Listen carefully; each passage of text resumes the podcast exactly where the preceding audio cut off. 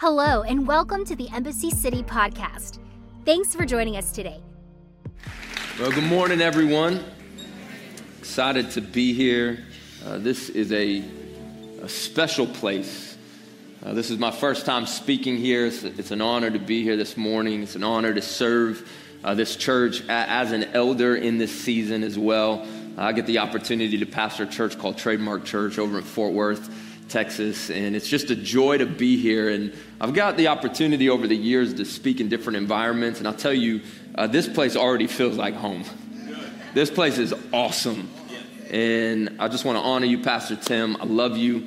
Um, you are more than a friend, you're a brother. And I am just excited about what God is doing uh, in you and what He's doing in this place and what is to come for the years ahead because uh, you're stuck with me. So we're going to do this for a long time uh, together. And right now, uh, our boys are up in their kids' class. So if uh, you know anybody, they might need reinforcements up there. Because my son Nixon and Zion, when they get together, there's nothing they won't climb on, jump over, throw. Zion was standing on the chair, I guess, with a sticker on his face, looking through the door, saying, Where's Nixon? So y'all might need to give some gift cards or something to the teachers up there after today. But uh, it is a joy to do life with you and Janice. And uh, guys, if, if you will um, press in to what God has anointed this man to do in this place, I promise you, you will see the glory of God. You have seen it. And as we were singing, there's a destination that God is taking you toward.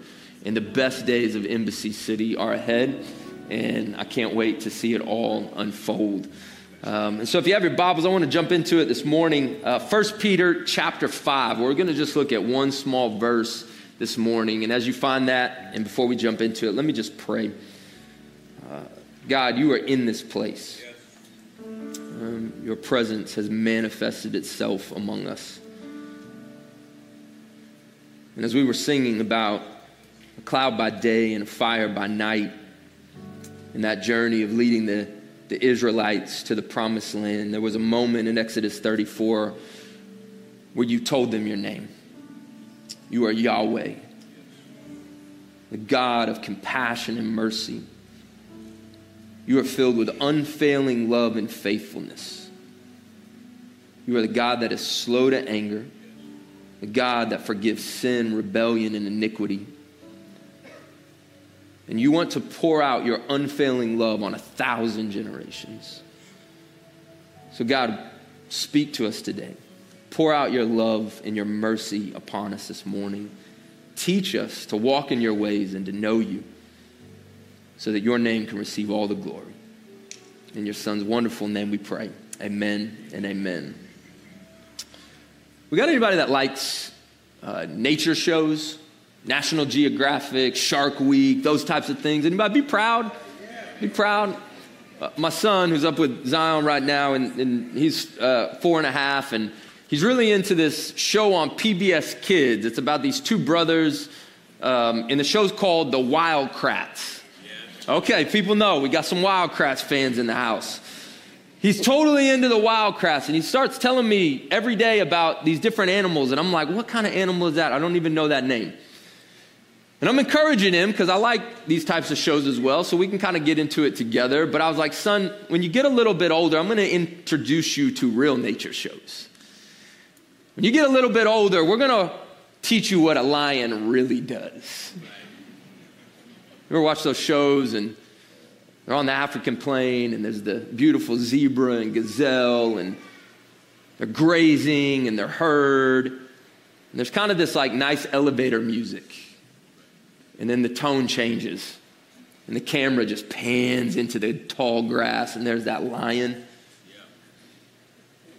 And just creeping through the grass, and then at the right moment, that thing bolts out of there, and the herd scatters.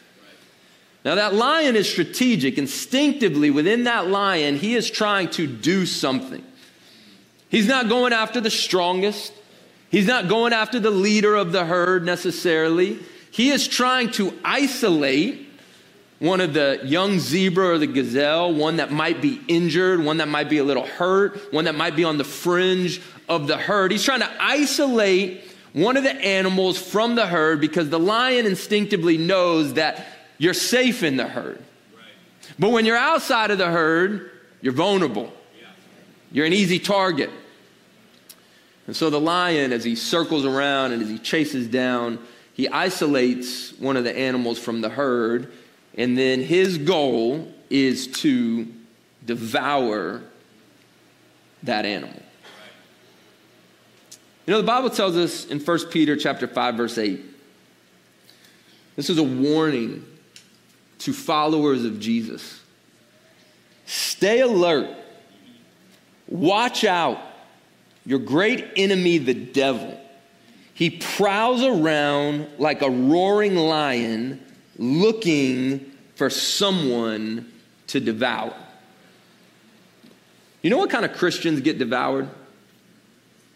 Christians get devoured by the enemy when they don't have the right community. Right. Followers of Jesus, professing Christians, those that are trying to move in the direction of God, they get devoured by the enemy when they don't have the right community. The reality is, when you look at the evil one, the devil, whatever title you want to put to the spiritual force that causes havoc within our world, he's not going after people that are already far away from God. He's already got them. He's going after the followers of Jesus, the Christians, those that are trying to get to where it is that God wants to take them, but who are doing community outside of the herd. He's trying to pick them off, devour them. When you look at Scripture, when you study the whole of the Bible, there is a theme throughout Scripture, and it is doing life together with people who are following God. Right. Look throughout Scripture, beginning to end, God emphasizes doing life together as his followers. In fact, the first thing that God said that wasn't good was for man to be what? alone. Now, I understand the context is Adam, Eve, partnership, marriage. That's the first and foremost primary message of that. But God, on this creation journey throughout Genesis, begins to call everything good that he creates. This is good. That's good. This is good. Then he sees man that he created and he says, Oh, wait a second. There's all this beauty, there's all this glory. Even myself, I walk with this created being who's been made in my image but it's not good for him to be alone. God, even within his own existence, has relationship. One of the most crucial components to your life as a follower of Jesus is having the right people in your life. And you go on from the Genesis story and you go throughout the people of God. God gives this mandate to his people serve no other gods, follow my ways, be obedient to me, and it will go well for your life. And what you see throughout Scripture is when the people of God begin to do life with people who are not following God, things begin to fall apart. Then you jump into the New Testament and you see what Jesus says in John chapter 10 10. He says, I've come to give you life and life to the full. The enemy only comes to kill, steal, and destroy. You want to be protected from the enemy, the prowling lion. You've got to have the right people around you. And so I am going to build my church, which is not just a building you meet in, but a people you belong to. And then you see all throughout the New Testament church, when you study the book of Acts, they met together daily. They did life together. They broke bread together. They shared finances together. There was this whole community in which God's people existed. Then there was great persecution. The church spread out throughout the world. But what you found is wherever a Christian went, they established community with other Christians. Churches were built. People did life together. There is a mandate upon your life as a follower of Jesus to do life with people who are following Jesus. But I don't know along the way where we bought into this idea or notion. I don't know exactly what point in church history or what point in time, maybe in the American church history, that we bought into this idea that we can follow Jesus, we could show up to church on Sunday, but not do life with the people that we go to church with. We can walk through these doors, we can sit in these seats, we can worship, we can read our Bible, we can pray, and that's enough for us to thrive as followers of Jesus. I've been in pastoral ministry for uh, almost 15 years. I grew up as a pastor's kid. I've been around church my entire life. When I was born, you know, nowadays, you, you know, wait a couple weeks till you bring your baby. You know, I don't know what the, the healthy uh, time span is. Man, back then, you were just born in that church. And you were there on Sunday morning and on Sunday night. Then you were there on Wednesday night. Then you had youth things. Then you had potluck, which I'm not an advocate for anymore. I, I like catered food, but a barbecue is different than potluck. We can have a barbecue, potluck, no. But the whole idea, listen, all of that was created because throughout church history, there has been an understanding that we need community. But somewhere along the way, a lot of Christians, a lot of people who love Jesus and they want what God has for them, have bought into this lie from the enemy that I can love Jesus and I can get to heaven, but I don't really need to have community within my local church. And I'm telling you, it's dangerous. It's a dangerous thought process. It's a dangerous ideology to adopt because you do not see that throughout Scripture. I want to give you some verses, and I'm going to run through them pretty quickly. The Bible, it appears to me, gets a little bit more aggressive with this idea of relationship as Scripture moves on. You have the great book of Proverbs, and you have Proverbs 27 17 that says, As iron sharpens iron, so a friend sharpens a friend. We love that verse. We put it on coffee mugs and t shirts, and we quote it. But have you ever really thought about that verse? Like when I think about ironing, sharpening iron, it, it's not really a coffee mug verse. Because if you've ever watched anything like medieval, where they used to like make swords and were forging steel, like what happens when iron is sharpening iron? Sparks fly. So, you know what that means for you as a follower of Jesus? You need some people in your life who are going to cause some friction in your life every once in a while because they hold you accountable to the things of God. But we live in a culture now where it's like, you can't challenge me on that. Only God can judge me. I love Tupac.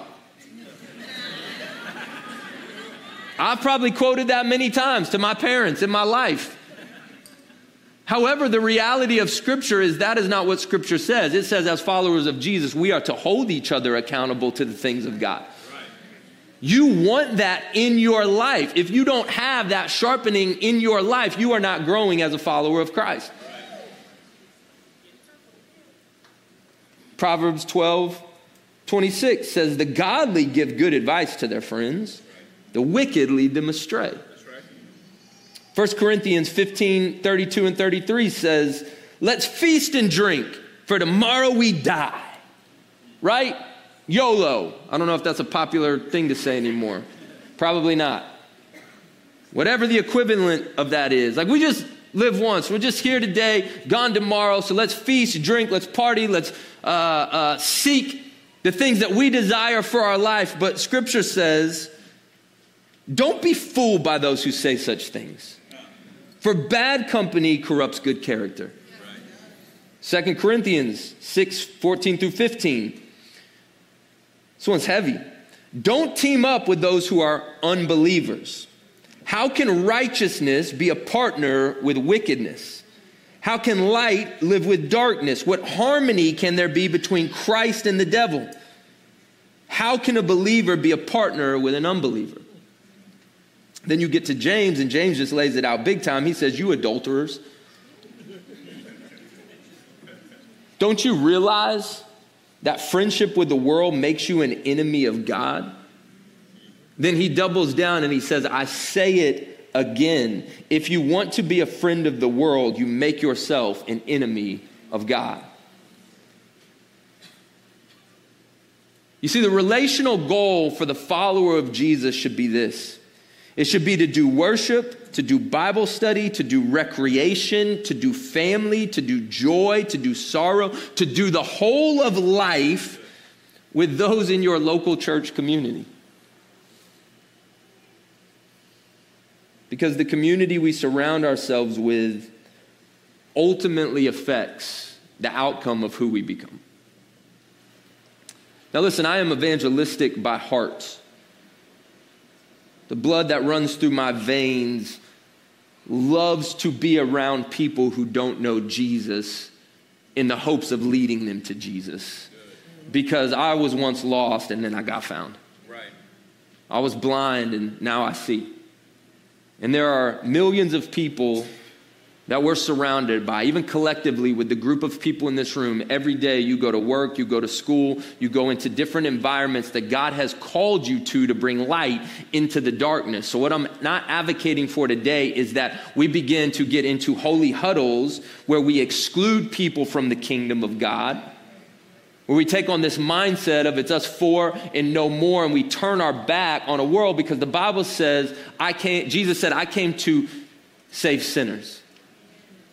But here's where we get it twisted. Here's where we get it messed up a little bit. Because you'll hear this, right? Well, Jesus was a friend of sinners. Yes, but you're not Jesus. I mean, I've always found that to be quite the arrogant statement. Well, I hang out with sinners because Jesus hung out with sinners, so you're saying you're Jesus. Listen, I understand the thought behind it, but what I have found so often in people's journey as a Christ follower is that's actually just a, a mask, a shield, so that people can live how they want to live instead of turning, repenting, and being who God has called them to be. The reality of Jesus' life is Jesus didn't hang around sinners, sinners hung around Jesus. Jesus wasn't out there looking like, hey, what bad environment can I go to? What you see is sinners saying, there is so something so amazing about this man, something so different in the way that he lives, something so different in the way that he communicates. I have to invite him into my world.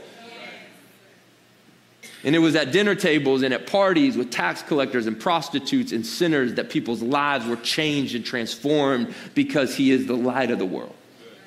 So, yes, there is a part of our existence as Christians that needs to go into dark places to be a light, but the reality of our relational life, the people that we do life with, the people that we raise our kids with, the people we do dinner with and go on vacation with, the people that become our best of best friends need and must be followers of Jesus if we want to live in biblical obedience and we do truly want to thrive relationally because nothing thrives unless it's done the way God has created it to be done.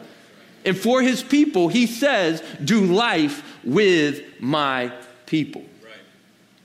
Now, maybe you've heard a few expressions before. Show me your friends and I'll show you your future right? Let me look at the people that you hang around, and I can predict with probably pretty good accuracy where you will be five, ten years from now.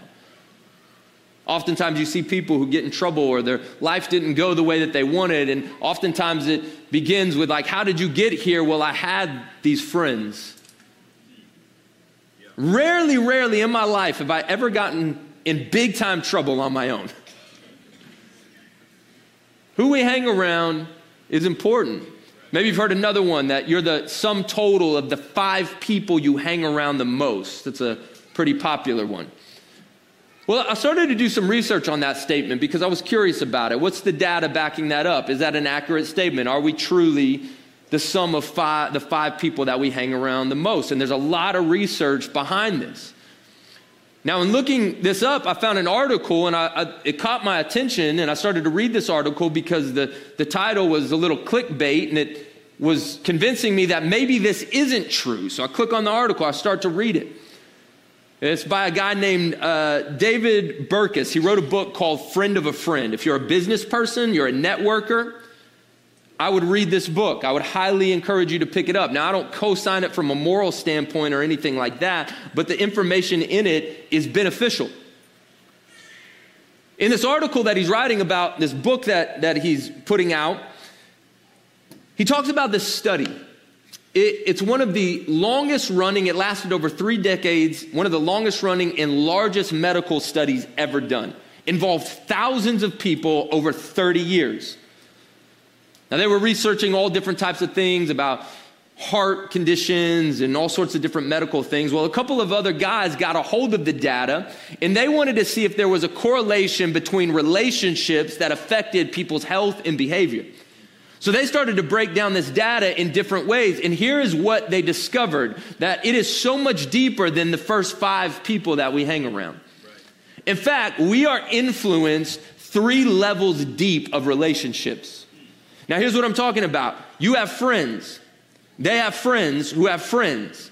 Those friends influence your friends, and your friends influence you. So there's these layers of relationship that we're affected by. And some of the things that they discovered as they were breaking down this data was that if you, as an individual, have however many close friends around you, and one of those friends, or a couple of those friends, become obese, they gain 15, 20, 30 pounds over the course of your friendship, that inner circle of relationship means that you will have a 45% chance of becoming obese.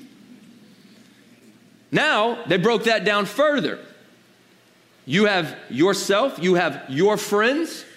None of your friends gain any weight, they stay about the same. But that second layer of friends have friends who you don't even know. And one of those people in that circle becomes obese, you still have a 20% chance of becoming obese. And then it goes out to the third layer, a 10% chance. What they're getting at is that we are affected three layers deep by relationships. Smoking. If your inner circle of friends, somebody smokes, there's a 61% chance that you're going to become a smoker. If none of your close friends smoke, but they have friends that smoke, there's a 29% chance that you become a smoker.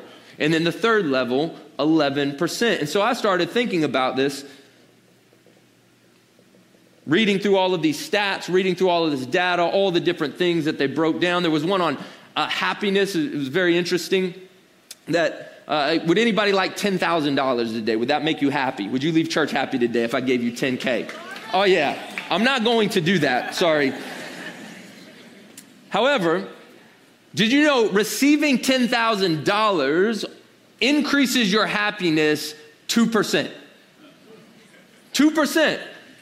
Now you're like, nah, my happiness would go up like 10%, 15%. I'd be so happy. But for how long? Because money doesn't buy happiness. But $10,000, statistically speaking, increases happiness by 6%.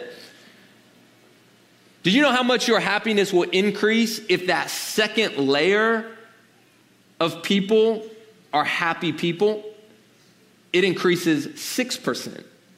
So, having happy people around you increases your happiness more than money. That's what the data says. So, I started to think about this because I'm a preacher. And I was like, God, I felt like it was a Holy Spirit moment as I was reading through this article. If this is true in the natural, how much more true is this in the spiritual? If I'm affected in my health, if I'm affected in my finances, even though finances can be spiritual, as Pastor Tim talked about a few weeks ago. Listen, if this stuff can affect my life, if friends of friends of friends who smoke could potentially cause me to become a smoker or increase my weight or whatever that might be, if I'm affected by these relationships in my physical world, how much more is my spirit affected by the people that I have around me? And listen, this is where I think a lot of Christians miss it because we just kind of wander through life. We kind of fall into relationships. We're just friends with the people that we've always been friends with because we grew up together or we know these certain connections or we do work together and that's how we became friends or our kids play soccer together or whatever it may be. But listen to what Proverbs says in the Living Bible Proverbs 27 19. A mirror reflects a man's face But what he is really like is reflected by the friends he chooses. You want to know who you are? Look at the people around you. You really want to know who you are? Look at the people around you. Because relationships affect us more than we realize. And so today I want to give you something really practical, and I hope this will help you.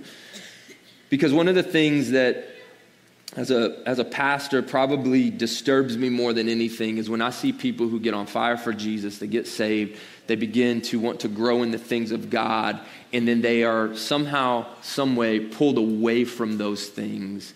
And it almost always comes back to the people that they have in their life. And I believe if in faith they truly believe that Jesus is the Son of God, that He died for their sins, that three days later He rose again, that they will have a place in heaven, but they will miss out on the fulfilling life that Jesus wants them to have now. Right. And so, my prayer today, in a very practical way, as I lay this out for you, I hope this is beneficial to you, and I hope this challenges you. Because I want, even though this is my first time preaching to you, I want what God wants for you. I want you to thrive in your relationship with Jesus. I want you to discover purpose. I want you to grow, as the Bible tells us, from one degree of glory to the next. To where two years from now, five years from now, 10 years from now, 20 years from now, you look back and you are closer to being like Jesus than you ever have. And you find joy on the journey. And so I want to break something down for you that I just simply call the relational ecosystem. We have ecosystems in the environment. They function a certain way. I think it is true for our relationships. We need to have the right relational ecosystem as a follower of Jesus because it's more than just having a couple Jesus friends. If you actually look at the life of Jesus, Jesus operated this way as well. He had an inner three, he had a 12, and then he had outside of that. And they were all people that were moving, aside from Judas, we all got one in there, aside they were all moving in the direction of God. They yearned for the things of God, they wanted to grow in the things of God. And so I want to break this down for you. Here's what I would encourage you to do try to take some notes or even just take some pictures of what's coming up. It's not going to distract me if you want to hold your camera up, just maybe keep the flash off. So I'm going to use myself as an example. You have me, that could be you, right? And all of us in this room uh, have friends who have friends who have friends. We all have these layers of circles. Uh, listen, and I understand that, that um, loneliness is a major issue. In fact, loneliness is the number one emotional um, problem that we have in our country today. It's, in fact, an epidemic. And the problem with loneliness, if it is not met with community, it will turn into isolation. Isolation turns into darkness and despair, and then people's lives are utterly destroyed. And I know that it is the heart of Pastor Tim and Janice that you find community in this place, that no one who comes through these doors at Embassy does life alone. But we all, to some extent, have these layers, whether we fully are aware of it or not. We have friends that have friends that have friends. Now, here's the reality in all things of life there are only two options. So, when it comes to your life relationally, there are only two options. When it comes to your life in all sorts of different scenarios, all sorts of crossroads. There's only two options. We can go God's way or we can go the world's way. God's way or the world's way. That are the two options that we have. Now, most people, most people, even most Christians that I know, tend to have relational circles that have worldly friends who have worldly friends who have worldly friends. Now, what I mean by this, and I want to define worldly for you, I think a lot of times when we think of sinful people, like maybe your mind's like, I, I don't have worldly friends in my life. We, we tend to think of the most heinous of things. I'm not talking about evil. The Bible is very clear about the levels of sin, if you will. We kind of just broadly label things sin. Well, that person sins or that's sinful. Sin is actually just missing the mark. There's a mark that God has for every single one of our lives. It's to love the Lord God with all of our heart, all of our soul, all of our strength. There's a direction that God wants us to go. Sin is missing the mark. Like God wants you to hit that mark, you missed it. There's rebellion and there's evil. Rebellion is knowing that's what God wants for me, but I'm not going to do it. Evil is I defiantly want to go against God and destroy the things of God. So I'm not talking about people that are necessarily evil or rebellious. I'm talking about worldly people. They're just not moving in God's direction. God has a mark for them. You know it. I know it, but they just miss it. And maybe they're indifferent to it. Maybe there is something there that bothers them about it and they want to get their life on track, but they are just not going to commit or surrender their lives to Jesus and they're not moving in that direction. Right. Doesn't make them bad, it just doesn't make them a Christian. Right. This, this is the reality of a lot of people that I see who are trying to pursue the things of God but all of their circles are worldly friends that have worldly friends that have worldly friends. But then something begins to happen oftentimes in people's lives. I know this was true for me. The Holy Spirit begins to stir something, and it's for something more. I want more for my life. I want more for my family. I want more for my marriage. I want more for my finances. I want more fulfillment. Why do I not feel fulfilled? There's something. I want something more. And you know what that is? The things of God. The Holy Spirit is prompting you, encouraging you, guiding you toward the things of God. And so something in you is like, that's what I want to pursue. I want to get from where I'm at to the things that God has for me. But if this is your relational ecosystem, worldly friends that have worldly friends that have worldly friends, when you want to move from where you are to where God wants to take you, those people in your life are going to prevent you. And they may not even intentionally be doing it because I would say there's worldly people that do have your best intentions in their mind. Right.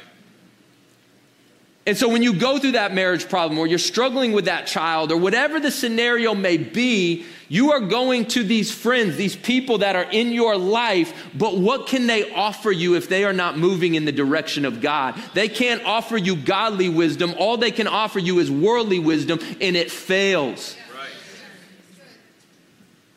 And as good as their intentions may be, and whether they fully realize it or not, they are actually preventing you from getting to the place that God wants you to be.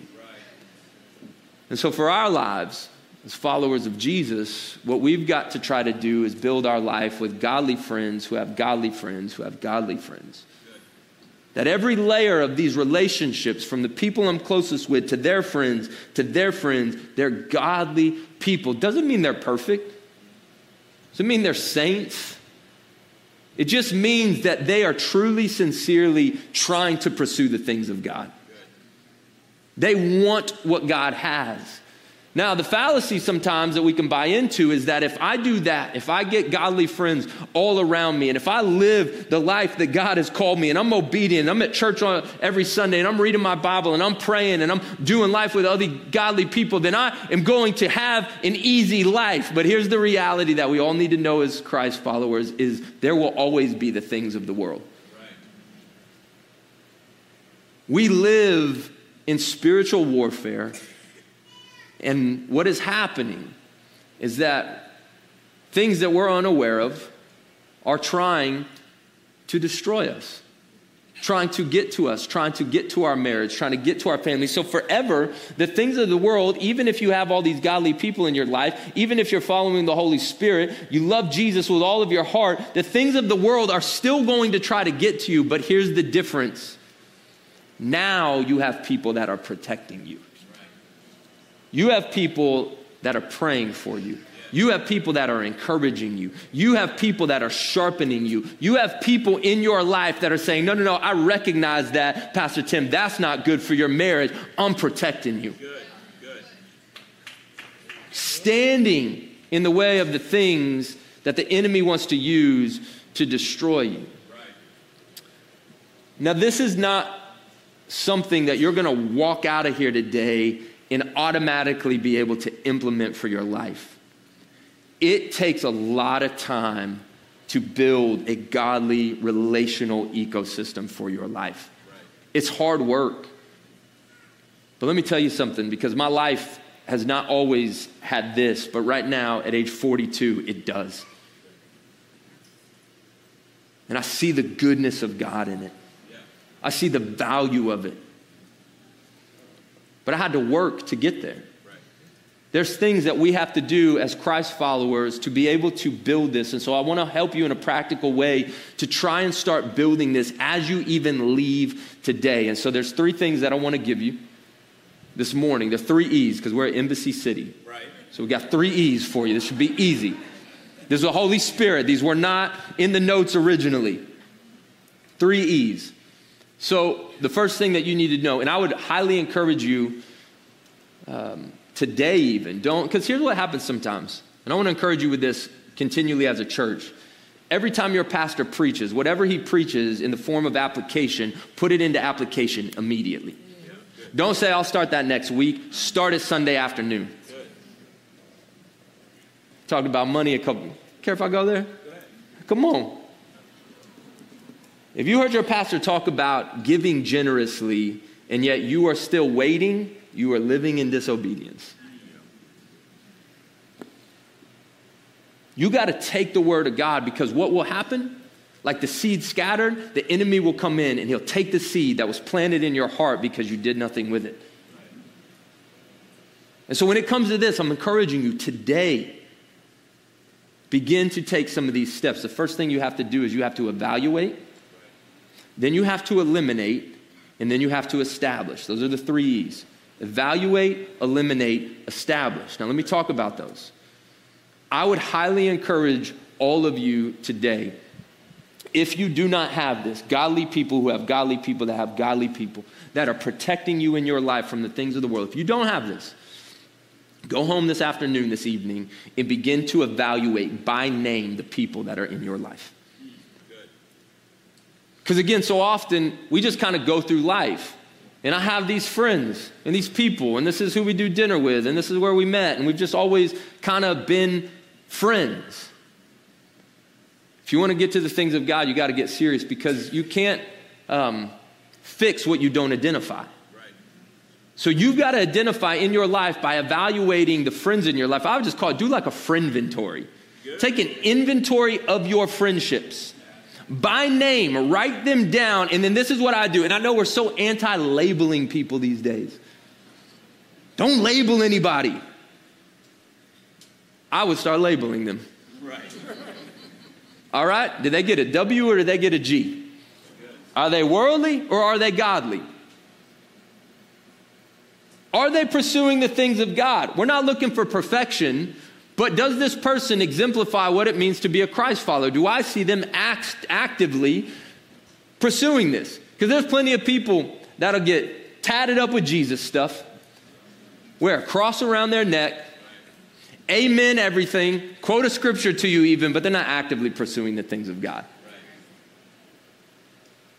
So take your inventory. Evaluate the people in your life. If you're, if you're with your spouse, you guys need to do this together. Who do we do life with together? Husbands, if your wife got a check about somebody, they got to go. Now, I don't like him. He may be godly, but I don't like him. He's got to go. Take the inventory. Begin to label people in your life. Are they helping me get to the place that God wants to take me, or are they preventing me from getting to where God wants to take me? Then you got to start eliminating people. You got to go through that list. And listen, this is hard, it's not easy. You will, you will have this propensity from our cultural standpoint to say, well, like not being friends with somebody is mean. But what I would encourage you is there's certain seasons in your life where you need to actually be selfish with your faith. Because your relationship with Jesus and where he's taking you is more important than somebody you've known just because of X amount of years. You got to make hard decisions. Christianity, listen to me, it is a joy, it is a privilege, there is blessing and there is favor in it, but there is hard work to it.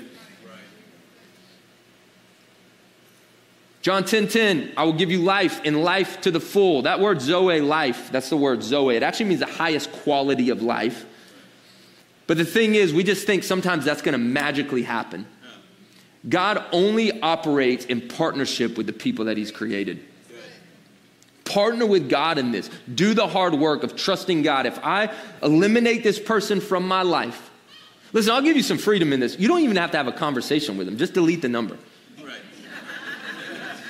Like, seriously, why are we so sensitive? Because we got to understand what do I want? Do I want more of God who created my soul, who can do more for me in a moment? Or do I want to hold on to this thing that isn't a help to me? It's an anchor to me, right. it's holding me back. We got to get serious about this. Then we have to establish community in our local church. We have to find people. We have to put ourselves out there. We have to take a step. And listen, there will be seasons where you're doing this. I've evaluated, I've eliminated, I'm trying to establish, but Landon, I'm still lonely. I believe it was the prophet Jeremiah who pins, he says, I did not go out with the merrymakers, I did not hang out with the partiers, but I sat alone, but your hand was upon me. Listen, there may be seasons in this journey as a Christian where you don't have all your best friends. You don't have all of these circles. You're trying to get to it and you're lonely. Know that God is with you. Right. He sees you in the darkness, He sees you in the quiet of your room, He sees you at that table that you just pray and your friends are out on Friday night or those couples are going out and you feel alone, God's hand is upon you and He will bless your obedience. How do you know this? Because this has been my life.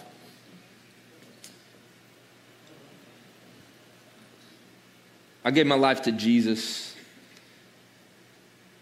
when I was 23 years old. Uh, I grew up in a pastor's home. I didn't truly surrender my life to Jesus till I was 23.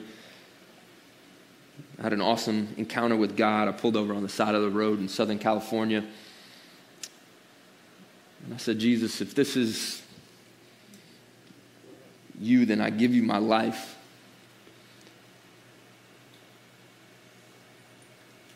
I went, got involved in an awesome church, very similar here to Embassy. It was great.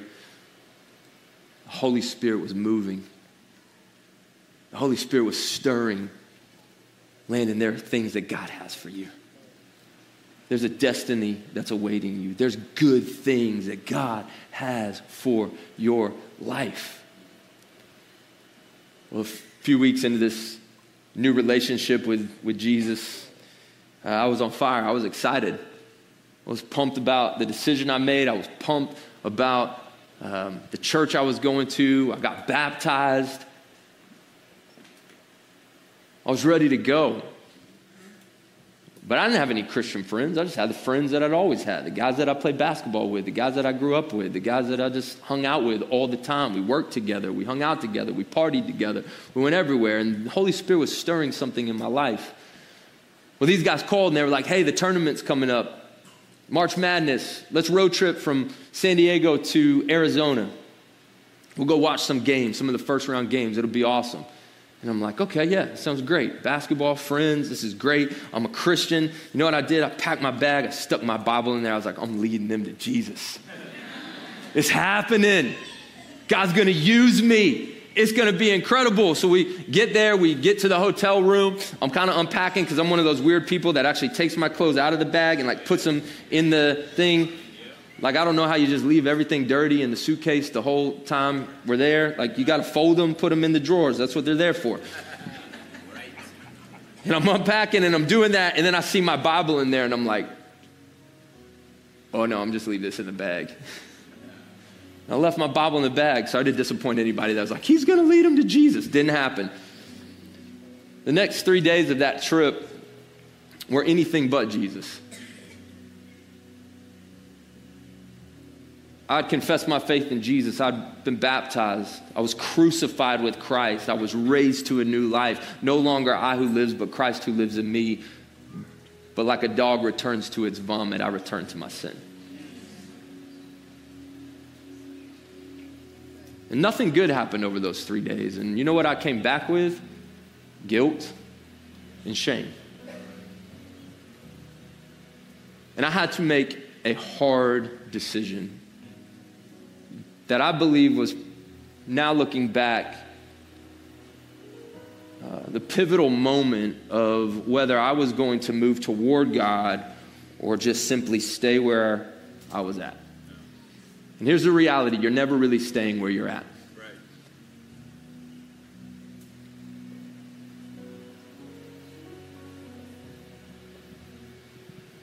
And so I had to make a decision. And I called my dad, and I was weeping. It's one of those moments of like, I just don't want that life anymore, but I don't know. And that's when he gave me those verses in Jeremiah. He said, Landon, I remember feeling that same way when I was 17, when I gave my life to Jesus. I had to let my friends go, and there was many nights when everyone in school was out doing things, and they were at this and that, but I sat alone, and God's hand was upon me. And so there was a long season where I sat alone, but God's hand was upon me. And then I started to take those steps within the church, and I joined a group. And the group system wasn't very organized, so I just like signed up, and they put me in a group, and I was in a group with people that at that time I thought were much older than me. Here I was, I was 23 years old. People in this group are like 42. That's so old. Now I'm 42, and it's not that old. It's pretty great. And there was this one couple, and the husband, his name was Jeff. And uh, I remember Jeff pulling me aside one day, and he said, Landon, here's my phone number. I know hanging out at my house isn't the coolest thing to do that a 23 year old wants to do, but I, I was you once. And I just want you to know that the invitation to be in my home on any Friday or Saturday night is always available. So there were weeks after weeks after weeks that on Fridays and Saturday nights, just because I didn't want to be alone, I hung out with Jeff and his family and his three kids. And there were many times I left driving home thinking, what am I doing? But I look back and I'm so thankful for Jeff and his family. Moved to Texas. Uh, didn't really have any friends here. My family was here. And uh, got involved with a church and I joined another small group because I was like, I, I can't, I got to find people.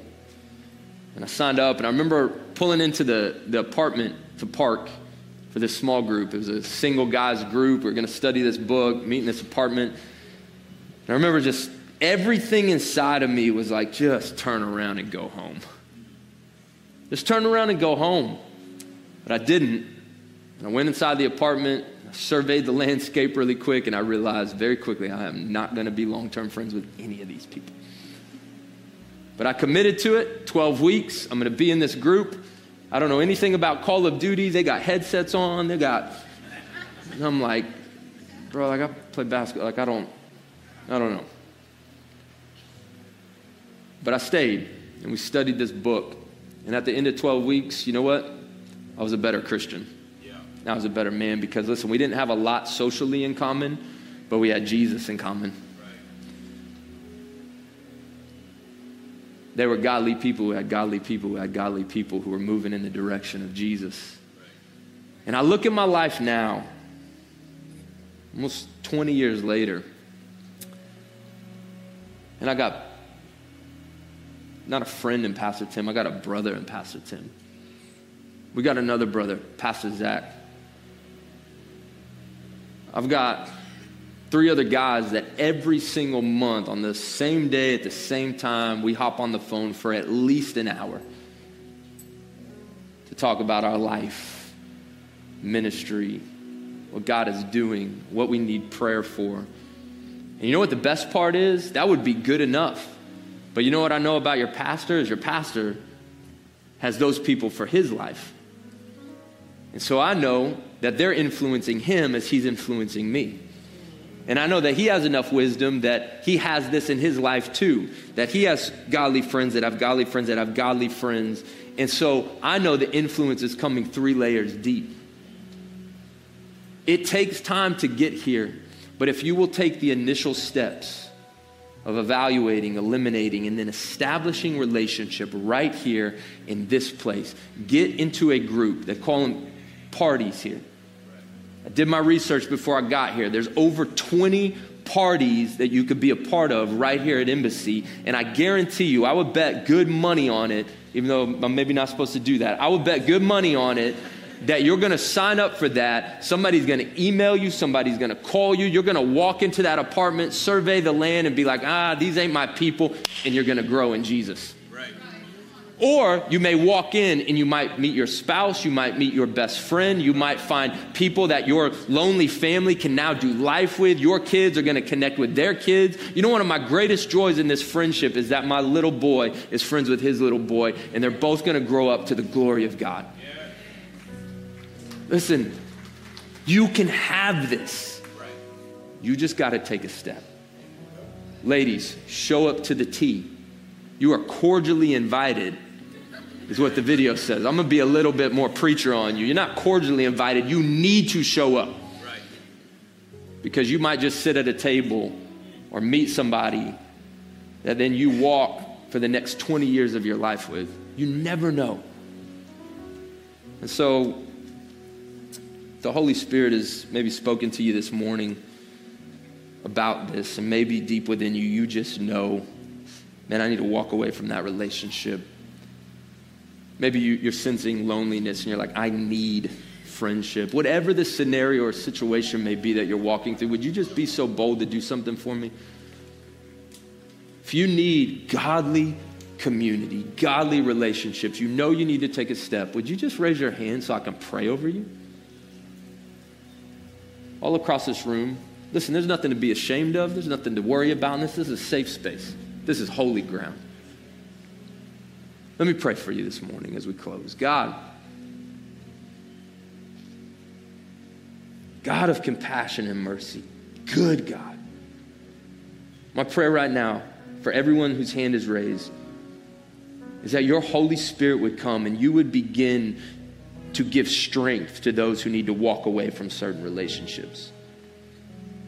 You would give them boldness. You would give them power. You would supernaturally allow them to move away from those relationships that are moving them away from you. God, I pray that through the power of your Holy Spirit, there would be divine appointments within the groups here at Embassy City. That in this house, in this place, in these groups that people would go to the website right after church today. They would sign up, and Father, they would walk into rooms and they would meet people that you have ordained since the beginning of time for them to do life with. I pray, God, as the women's tea takes place, that there would be divine appointments in that room. That not only would they grow in your word and grow in wisdom, but Father, they would find deep, meaningful, lifelong relationships, and the community of Embassy City would thrive Holy Spirit, would you meet every single person where they need to be met relationally? In the wonderful name of Jesus. Amen and amen. Thank you guys so much. Thanks for listening today. If this message spoke to you in any way, please subscribe in your favorite podcast app and leave a review too. We would like to connect with you. For past messages, updates, and more, please visit embassycity.com. You can watch live on Sundays and view past messages on our YouTube channel at youtube.com forward slash Embassy City Church.